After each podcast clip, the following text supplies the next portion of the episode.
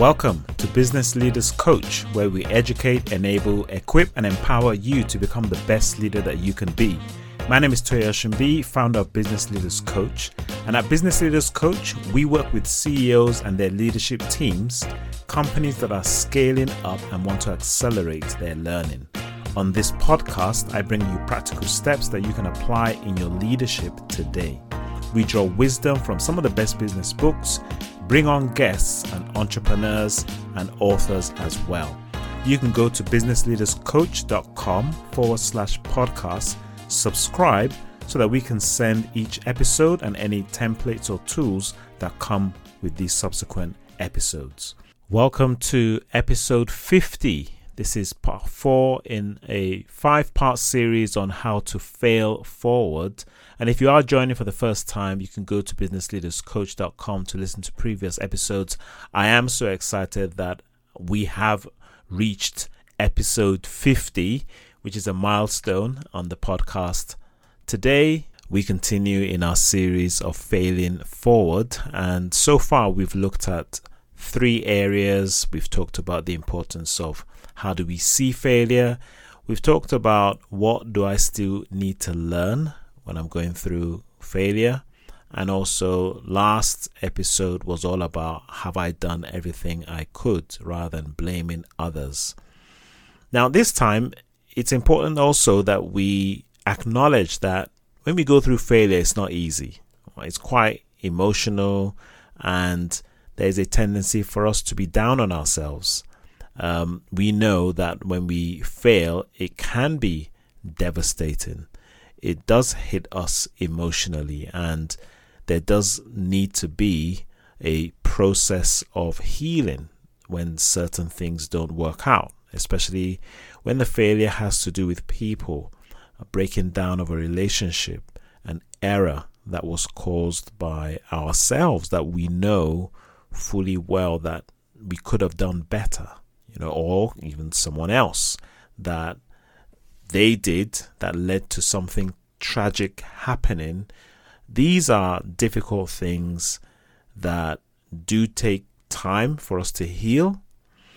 Uh, and at the same time, in as much as this is hard to hear, if you're going through something like this right now, what we are going through can still help us become an inspiration to others, even though we might not see it right now. But it all depends on some of the choices that we make. One of the best examples is Abraham Lincoln. He has a story that some of you perhaps might be familiar with. At age 23, he bought a general store and he decided to become an entrepreneur, but unfortunately he became bankrupt. And to some extent, that might be to our benefit because we would not have known who Abraham Lincoln uh, is and the role that he plays in history.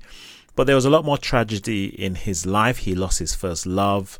Uh, she died in 1835 due to typhoid fever. He suffered a nervous breakdown. In fact, the research and history shows that he suffered from depressive tendencies throughout his life. He ran for the US Senate and lost twice. He ran for the House of Representatives and lost twice. Finally, he got elected in 1846, but then his failures actually deepened his resolve. In 1842, he remarried. He married uh, Mary Todd and together they had four sons Robert, Edward, Willie, and Tad. But unfortunately, during those times, uh, that era was not kind to children. Edward died when he was three, Willie died at the age of 11, Tad died at the age of 18. I mean, it's just of like a sad story. However, he becomes president in 1860. Even at that time, though, uh, when he became president, less than 40% uh, he received less, less than 40% of the popular vote. And it was a, a challenging time. However, despite all of Lincoln's shortcomings, all of his failures, so many people have been inspired by him. In fact, he is the subject of more than 18,000 books and counting. He definitely stands out as somebody who has had to forgive himself and forgive others, obviously, in order to move forward. So, what can we learn from Lincoln's life? Well, number one, as I've said, first of all, we have to acknowledge the pain that we go through when we go through failure. There is a pain. You do need to acknowledge it, but not allow it to define who you are. And in some situations, we need to share how we're feeling with others. We need to have people around us that can empathize with us and can help us understand that we are not alone. I think that's important. And these are now fa- failures in different areas, uh, as I've said, relationship, death, you know, and all these type of areas where we would see them as failures, even though they might not necessarily be. They might not be things that we are in control of, but it still sort of falls into this category. And in many cases, we also need to grieve if we need to grieving loss.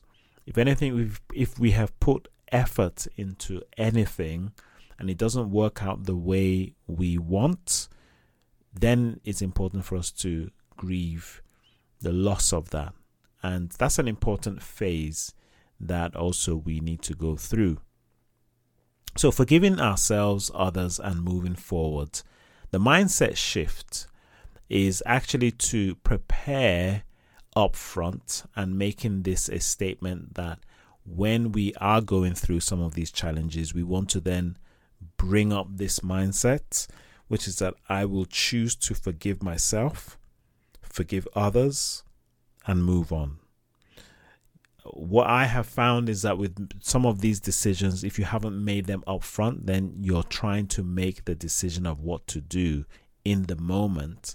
And sometimes that's the problem but when you have defined how you want to respond to some of these things, you then, yes, you're still challenged, but if it's a decision that you've made because you know ultimately if you're not forgiving yourself, then there's no way you can move forward. If you're not forgiving others, again, as they say, uh, when you can't forgive someone, it's like taking poison and expecting somebody else to die. And so, forgiving others is important, um, even though it might be challenging and it might take some time. And then also making that decision to move on, that I am going to either attempt some of these things again, as you can see from Lincoln, he didn't hold back and he obviously had a huge influence on history. And this is the reason why we just don't know what it is that we have been, you know, called here to do. We've been put on this planet. But if we're not failing forward, we perhaps might not ever see what that is. I hope today that today's message on failing forward, forgiving yourself, others, and moving forward really helps us to understand that yes, we will go through rough times and could be quite emotional, but we're making a decision to forgive, to move forward, and to become that best version of ourselves. So, this is Toyo Shimbi for Business Leaders Coach. I hope today's message can help you throughout the week, whatever you're going through right now, uh, just to embrace this perspective of failing forward. Speak to you soon. Thank you.